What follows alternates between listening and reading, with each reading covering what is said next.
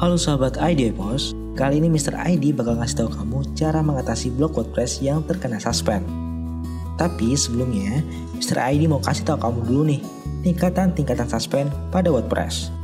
Yang pertama yaitu blog hanya dibekukan sementara. Pada kondisi ini, dashboard blog yang dibekukan masih bisa kita akses. Yang kedua, blog dibekukan permanen. Dalam hal ini, dashboard blog kita sudah tidak dapat diakses kembali. Dan yang ketiga yaitu blog kita dibekukan permanen dan username akun kita dinonaktifkan.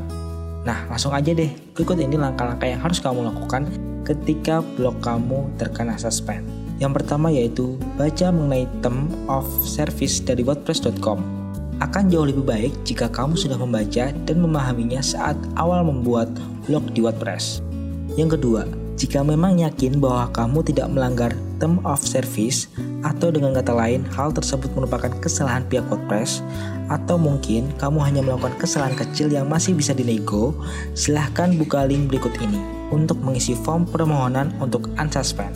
Yang ketiga yaitu gunakan bahasa Inggris yang baik dan benar saat menghubungi admin WordPress. Jangan gunakan bahasa lain, karena ketidaksamaan cara berkomunikasi bisa memicu konflik yang lebih besar lagi.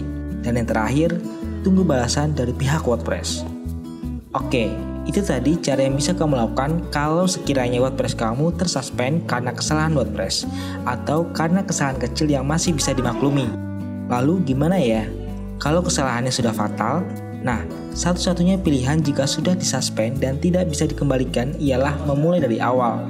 Tentunya dengan dua pilihan baru, yaitu satu, memulai kembali di wordpress dot com dengan mentaati peraturan dari pihak WordPress sehingga tidak akan disuspend lagi di kemudian hari.